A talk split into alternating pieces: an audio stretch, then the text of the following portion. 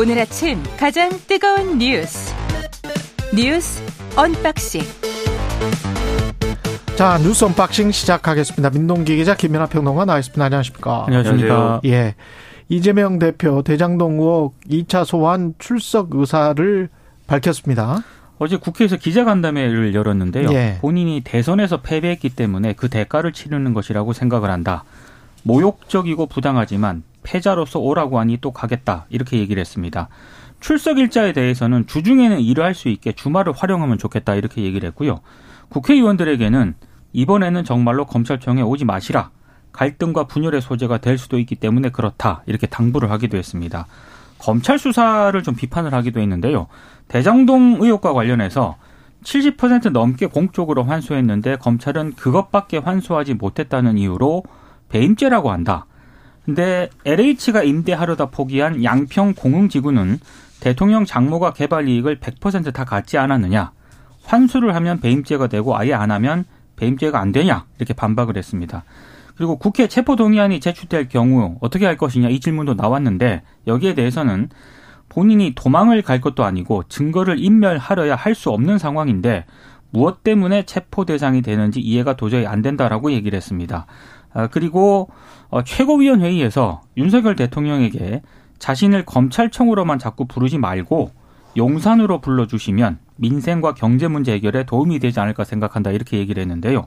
예, 언론 보도를 좀 보면은 검찰은 이재명 대표의 2차 출석 여부와 무관하게 구속영장을 청구할 가능성이 높다 이렇게 보도를 하고 있습니다. 음. 그러니까 검찰은 지금 말씀하신 것처럼 뭐 영장 청구 그리고 체포동의안 법무부 통해서 국회에 보내고 뭐 이런 것들을 절차를 진행을 하겠죠. 근데 뭐 늘 말씀드리듯이 그 절차에 대해서 어떻게 할 거냐와 더불어서 그게 어떻게 보이느냐가 중요한 거거든요. 어, 지금 이제 이재명 대표가 2차 조사에 출석하겠다라고 얘기한 거는 그러니까 2차 조사에 출석을 하지 않으면 검찰에 그렇게 구속영장 보내고 뭐 이렇게 하는 것에 정당성이 이제 생기는 거 아니겠습니까?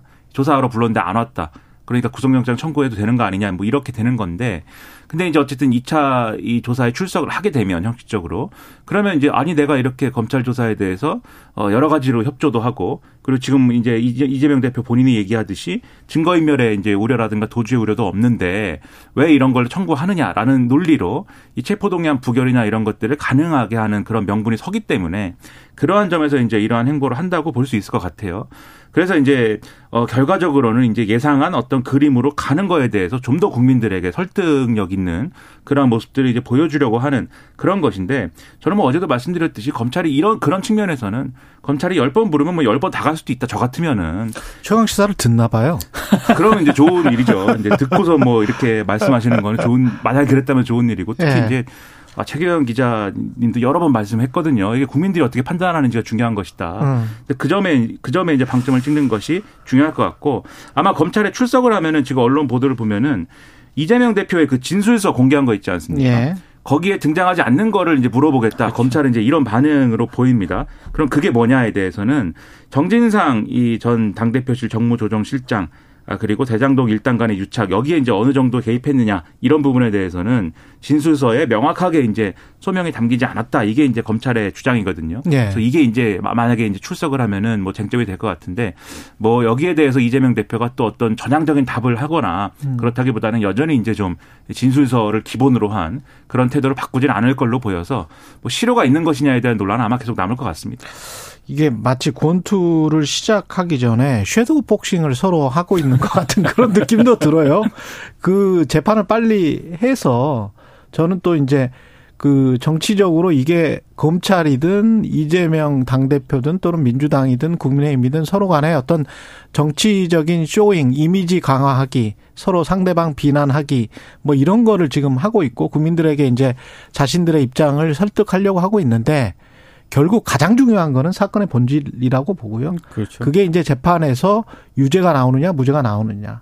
그리고 어떤 죄가 유죄가 나오고 어떤 죄가 뭐 무죄가 나오느냐. 여러 경우 수가 있을 수가 있기 때문에 아니면 다 유죄가 나오거나 또는 뭐 다 무죄가 나오거나 그래서 여러 경우의 수가 빨리 좀 확실히 규명이 돼야 그래야 국민들이 좀 안심하고 투표를 할 수 있지 않을까 그런 생각에서 사건의 본질에 조금 더 천착하는 내용들이 재판 과정에서는 좀 나왔으면 좋겠습니다. 그렇습니다. 예. 그렇죠. 지금도 이제 말씀하셨듯이 기싸움의 영역에서 이제 음. 얘기하는 게 음. 그러면 언제 조사를 받으러 가는 거냐 또 얘기하는 거예요. 그게 다 형식이나 절차나 뭐 이거 그렇죠. 가지고 어 아 저쪽이 비겁한 것 같아 아니야 이쪽이 뭐 비겁한 것 같아 서로 지금 이렇게 하고 있는 거잖아요. 그렇죠. 네. 이재명 대표 이제 주중에 바쁘다. 역시 네. 주말에 가겠다라고 얘기를 하고 있는데 민주당은 또 주말에 그 국민 보고 대회를 예정해 놓은 상황이거든요. 그 장애 집회를 예정해 놓은 거고 거기에 이재명 대표가 직접 나와서 이제 얘기도 한다는 건데 음. 그날은 또 재해야 되지 않습니까? 그렇죠. 그날 다음- 일정이 겹치지 안 한다고 하는 그래서 거니까. 다음 주말이 뭐 가능성이 있다 이런 보도도 있습니다. 그러니까 그런 이런 것들이 또 다 국민적인 어떤 평가의 대상이 되는 것이기 때문에 예. 이런 일정 잡는 거에도 사실은 최선을 다해서 뭔가 해명을 하고 최선을 다해서 또 최선의 어떤 조사라는 모습들이 이제 이루어져야 되겠죠. 그래서 계속 뭐 갈 길은 여전히 이제 먼 것 같습니다. 민주당은 주말에 대정부 장애 투쟁 을 선언했습니다. 일단 하기로 했고요. 예. 어, 주말 오후 4시에 이제 서울 숭례문 인근 광장에서 규탄 대회를 엽니다. 방금 김민하 평론가도 얘기했지만 이재명 대표가 규탄 대회 말미에 음. 대국민 연설을 할 예정입니다. 아, 일단 원내 지도부는 김건희 여사 특검 도입 법안, 도입 법안 그리고 이상민 행안부 장관 탄핵 소추 발의를 지금 추진 중이고요.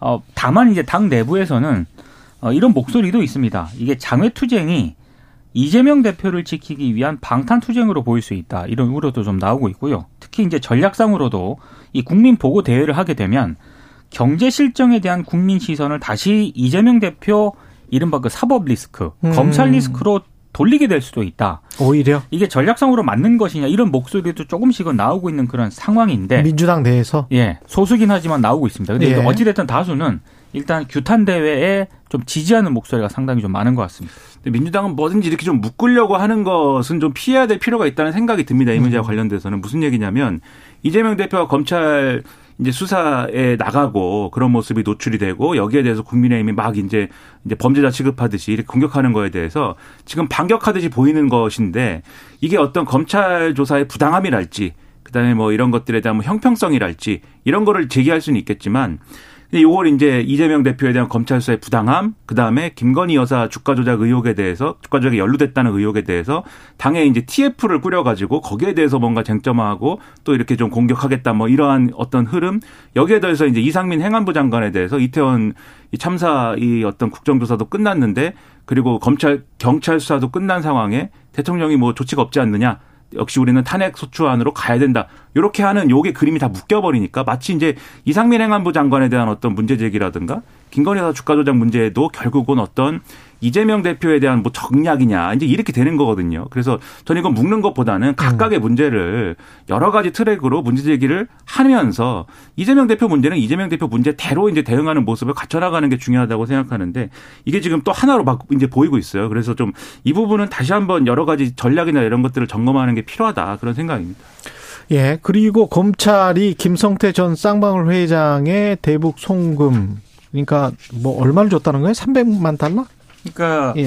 이게 이제 조선 동아일보를 통해서 이제 보도가 된 내용입니다. 뉴스입니까? 어, 일단 쌍방울 그룹의 대급 송금 의혹을 지금 검찰이 수사 중이지 않습니까? 음. 근데 이제 김성태 전 회장으로부터 북한에 총 800만 달러를 송금했다 이런 취지의 진술을 확보했다는 겁니다. 총 800만 달러. 원래는 그 300만 달러, 200만 달러 합쳐가지고 500만 달러 정도를 보냈다라고 하는 게 지금까지 알려진 내용인데 예. 아, 이 외에도 300만 달러를 더 보냈다라는 겁니다. 기존에 알려진 500만 달러보다 더 많은 그런 액수라는 음. 거고요. 아, 김성태 전 회장은 이 추가된 300만 달러에 대해서 민주당 이재명 대표의 방북 경비 명목이었다. 이런 취지로 검찰에 설명을 했다는 게 조선 동아일보 보도 내용을 종합하면 그렇습니다. 그때 방북을 했습니까? 아, 그때 이제 그 그때 상황을 좀 좀 상기해 볼 필요가 있는데요. 예. 2018년하고 2019년경이거든요. 그러니까 경기도가 여러 경로로 이재명 그 당시에는 경기 지사였죠. 예. 방북을 추진을 했다라고 하는데 당시 이제 뭐 문재인 전 대통령하고 김정은 전 위원장하고 음. 김정은 위원장하고 뭐 여러 가지로 뭐 이렇게 왔다 갔다 하는 그런 분위기가 있지 그- 않았습니까? 그렇죠. 남북 화해 모드. 그렇습니다. 예. 그래서 이재명 대표도 2019년 당시에 김영철 조선 아태위원장에게 자신을 포함한 경기도 경제시찰단을 북한에 초청을 해달라. 음. 뭐 이런 편지 형식의 공문도 보낸 것으로 지금 알려졌는데 어찌됐든 어, 이재명 대표의 방북을 추진을 했고 경기도가 예. 당시 북한이 뭐 퍼레이드와 같은 이벤트 명목으로 돈을 요구를 해서 2019년 말에 김성태 전 쌍방울 회장이 300만 달러를 추가로 전달을 했다. 이렇게 이제 진술을 했다라는 거예요. 음. 그러니까 검찰의 판단은 이렇습니다. 2018년 12월에 당시 김성애 조선 아태위원회 실장이 김성태 전 회장에게 쌍방울이 경기도를 대신해서 경협 비용 50억을 내달라 이렇게 요구를 했고요. 이걸 수락한 김성태 전 회장이 임직원 등을 동원을 해서 2019년 1월경에 북한에 200만 달러를 보내고 역시 같은 해 11월 다시 300만 달러를 보냈다. 이게 이제 검찰의 판단이고 예. 어, 이 대가로 경기도가 이제 남북 경협 비용이라든가 이재명 대표 방북 비용을 대납을 한 거 아니겠습니까? 이게 만약에 사실이라면 그렇게 되네. 그 대가로 김성태 전 회장과 쌍방울 측이 경기도로부터 대북 사업을 위한 특혜를 제공받았는지 지금 조사를 수사를 벌이고 있다. 뭐 이런 음. 내용입니다. 그러니까 이게 뭐 의혹이 사실이냐는 결국 이재명 당시 경기도지사가 이런 사안에 대해서 알았는지 그러니까 어떤 뭐 형식적으로는 비공식적이고 뭐 이면에 의한 뭐 이런 뭐 이 움직임이라 할지라도 어느 정도의 공식성을 갖고 있는 뭐 그런 차원에서 이루어진 것인지가 핵심일 것 같은데 왜냐하면 이제 이 보도에서 저는 좀 의문이 있는 게 있어요. 그러니까 북한에서 이제 요구하는 명분이라는 게 이재명 지사가 방북을 하면은 그러니까 지금 말씀하신 거는 이제 퍼레이드를 해야 된다. 퍼레이드와 같은 이벤트 명목으로 돈을 수십억을 요구를 했다는 거거든요. 경기도지사가 경제 시찰단을 이끌고 방북을 했는데 퍼레이드를 하는가? 이게 전 좀 의문이고. 그게 좀 이상하긴 해요. 그리고 이제 이 다른 이 보도의 내용을 쭉 보면 그 퍼레이드 하는데 뭔 돈이 드냐에 대해서는 벤츠를 준비를 해야 된다. 차량을. 그리고 헬기도 준비를 해야 된다. 그 이게 뭐냐? 그런 것들이 이 실무적으로 필요한 게 맞냐? 이제 이런 의문이 있고요 그래서 이게 최소한 어, 이게 이재명 지사가 아는 형태로 진행됐다고 하면 어쨌든 무슨 명목으로든 북한이 돈을 달라고 하니까는 돈을 줘야 되겠는데 공식적으로 줄 수 없으니 뭐 이 쌍방울 사람들이 줬다 뭐 이런 얘기가 되는 거겠고 이재명 지사 관계가 없다 그러면은 이 쌍방울 이전이 전 회장 등이 어, 대북 로비를 해야겠는데 이 명분을 여러 가지를 뭐 고려할 거 아닙니까? 지금 보도에 의하면 뭐 무슨 말 안장도 주고 뭐 그랬다는 의혹이 있는데 그러니까 여러 가지 명분을 누구한테 북한한테? 그렇죠. 북한에 이제 김정은 국무위원장에게 보내는 뭐 말 안장이 있대요. 그 명품 아, 말말 안장이. 탄다고. 그렇죠. 뭐 그러니까 아, 그것도 김정은 위원장이 말 탄다고? 그것도 최종 확인은 아니고 이게 보도가 네. 있습니다. 그렇습니다. 네. 보도가 막 쏟아져 나오지 않습니까? 이제 그런 것들도 있고 하면은 이 대북 로비의 어떤 뭐 일환으로 뭐 이렇게 명분 삼아서 준 것이고 이재명 지사는 몰랐을 수도 있고 그런 사안이라면 또 이재명 지사의 책임 묻기 어려운 거 아니겠습니까? 당시에 이런 것들을 앞으로 확인을 해봐야 되겠는데 진짜 돈이 건네 갔는지는 확인이 다 된 거예요, 이게? 그것도 이제? 우리가 확인해야죠. 이 그냥 보도를 통해서 본 것이죠. 네. 이재명 당 대표나 지금 민주당은 뭐라고 합니까? 여기에 관해서? 그러니까 지금 어처구니 없는 일이다. 이 정도 반응만 있고요. 음. 오늘 동아일보하고 조선일보가 보도한 내용의 상당 부분은 예.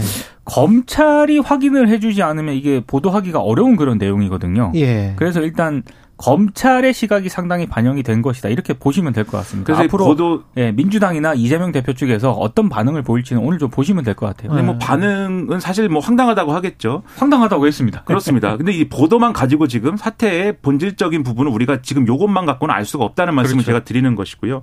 이외에도 이제 뭐 여러 가지 보도가 계속 있어요. 예를 들면은 김성태 전 회장이라는 사람이 뭐, 어, 이, 이 방, 이 중국에서 뭐 이렇게 이 북측 인사를 만난 자리에서 그 자리에서 이제 뭐 이재명 대표하고 통화를 뭐 했다고 주장을 한다. 그러니까 바꿔달라고 해서 잠깐 이제 통화를 했다는 그런 보도도 이화영 있거든요. 부지사가 바꿔달라고 네. 해서. 네. 그다음에 이제 근데 이재명 대표는 그걸 KBS 인터뷰에서 이제 뭐 술 먹다가 통화를 한 번 했다고 하는데 네. 그- 난 기억도 안 난다 뭐 이렇게 얘기를 한 거지 않습니까? 잘 기억나지 않는다. 네. 그렇죠. 그래서 네. 이런 하나하나에 대해서 당장 지금 김성태 전 회장 이 사안에 대해서 이재명 대표를 부르거나 하지 않지 않습니까? 조사를 음. 또 해봐야 되기 때문에. 근데 요 국면 지나면 대장동 성남 FC 요 국면 지나면 그 다음에 뭐가 있는지가 여기서 이제 나오는 것이죠. 그런데 그러면 그 이제 전에 생각해 보면 쌍방울은 변호사비 대납이었는데 변호사비 대납은 어떻게 됐어요? 그건 예. 의혹이? 그 지금 어, 한마디로 이제 쑥 들어간 거고요. 예. 그 지난번에 그 공소장에도 담겨 있지 않았다 그 부분이. 그랬죠. 예, 그래서 이제 이게 어떻게 된 것이냐 여러 해석을 불러 일으켰는데 역시 오늘 조선 동아일보에도 음. 그 내용은 없고요. 변호사 비 대납과 관련해서 대북 송금으로 일단 지금 예 다시 이게 예. 그렇게 가는 거겠죠. 그러니까 변호사비 대납이라는 거는 사실 지금 규명하기 어려운 거거든요. 아 시간도 오래 걸리고요. 그렇죠. 네. 법조인들이 다 얘기하는 게 이게 무슨 뭐 전환 사채도 중간에 껴 있고 여러 가지 복잡한 문제가 있다고 하면 자금 흐름이나 이런 것들을 다 세세하게 규명해야 되는데 이게 300만 달러 송금도 이것도 규명하기 쉽지 그렇죠. 않을 것 같은데. 그렇죠. 근데 요런 걸 통해서 예. 변호사비 대납 문제와 관련돼서 뭘 지금 검찰이 보고 싶은 거냐면 음. 이재명 대표하고 이 김성태 전. 회장이라는 그렇죠. 사람이 대가성. 여러 가지 그 여러 가지 관계가 있고 뭐 이런저런 사업상의 필요성도 있었다. 그러니까 네. 변호사비도 대납해 줬어야 될 맥락이라든가 필요성이라든가 어떤 이유가 이러저러하게 존재했다. 이제 요 그러니까 그림을 쌓고 있는 있다? 거죠. 네. 기사에도 그런 부분이 있거든요. 이재명 대표는 김성태 전 회장을 전혀 몰랐다라고 얘기를 하- 해왔지 않습니까? 예. 근데 이제 기사에 보면은 과연 그렇느냐 이런 맥락도 좀 깔려 있는 것 같아요. 예, 앞으로 좀 지켜봐야 될 것 같고요. 윤석열 대통령이 난방비 지원에 1,800억을 긴급 투입하겠다라고 밝혔고 대통령실은 방송통신위원회를 직접 감찰을 하겠다. 이게 대통령실이 감찰하는 거예요? 방송통신위원회를? 예, 직접 감찰에 나선 겁니다. 아. 대단히 이례적인 건데요. 이게 왜냐하면 감사원이 지난해 6월부터 방통위를 상대로 감사를 벌이고 있거든요. 예. 근데 지금 대통령실이 직접 감찰에 나선 건데 이거는 채널A가 보도한 내용입니다. 대통령실 공직기강 비서관실이 이번 주 방통위 관계자를 차례로 불러서 조사하고 있다 이런 내용인데 감찰 조사에서는 2018년 9월 문재인 정부 당시 임명된 유시춘 EBS 이사장 있지 않습니까? 이 선임 과정이 적절했는지를 집중적으로 들여다보고 있다 이렇게 음. 이제 보도를 했고요. 어, 사실 이 유 이사장의 임기는 어, 2024년까지인데 예. 아무래도 이 적절성 여부를 좀 들여다보겠다라고 지금 판단을 한 것 같아요. 어, 지금 국민의힘의 전신인 자유한국당 같은 경우에 2018년 이 유 이사장이 2017년 대선 당시에 정치 문학의 원로 4인방으로 문재인 캠프에서 활동을 했는데도 불구하고 어, EBS 이사장으로 선임이 됐다라고 하면서 음. 당시 공무집행방해 혐의로 고발을 했거든요. 그랬었군요. 근데 이게 검찰이 무혐의 처분을 했습니다. 그때는 예. 근데 이제 이거를 다시 들여다보겠다라는 게 이제 대통령실의 입장인 것 같아요. 예. 근데 요 사안이 문제면 이제 요 사안에 대해서 그러면 맞는지 틀리는지를 따져보는 게 필요할 텐데 지금 음. 전반적으로 방통위에 대한 뭐 감찰이라든가 또 감사원 감사라든가 이런 것들의 방향이라는 건 좀 전방위적인 측면이 있는 걸로 보이거든요. 음. 그러니까 이거 유시춘 이사장에 대한 건도 그렇고 이게 과거에 이제 나왔던 얘기라는 걸 지금 말씀해 주셨지만 법상의 얘기가 되는 이제 뭐 뭐이 당원의 신분을 상실한 지 3년이 지나지 않은 사람 등에 해당하는 건지를 한번 들여다 봐야 되는 건데 그 당시에 정당들은 우리 당원이 아니다라고 회신을 다 했단 말이죠. 그러니까 그런 것들이 맞는지를 다시 한번 뭐 필요성이 있다면 들여다 봐야겠지만 예. 이걸로 끝나는 게 아니라 예를 들면은 종편 재승인과 관련된 문제와 관련돼서도 이제 지금 수사가 진행 중인 상황인 것이고 여러모로 이제 방통위원장이 전 정부에서 임명된 사람이어서 이 지금 이제 업무 보고나 이런 것에 대상도 지금 안 돼 있는 상황이고 국무회의도 안 부르는 거 아닙니까? 네. 이런 상황에서 이제 대통령실이 직접 감찰을 한다는 것까지 다시 이제 이 맥락 속에 들어가 버리면 그럼 이게 뭐 전 정부 인사 쫓아내는 거 아니야? 얘기가 이렇게 될수 그러니까 있는 거거든요. 언론들의 해석은 결국에는 한상혁 방통위원장의 사퇴 압박 강도를 높이고 있는 것 아니냐. 왜냐하면 감사원이 감사를 하고 있고 초점은 방통위원장이다. 그렇습니다. 그리고 국무조정실도. 예. 방통위 감찰에 착수를 했거든요.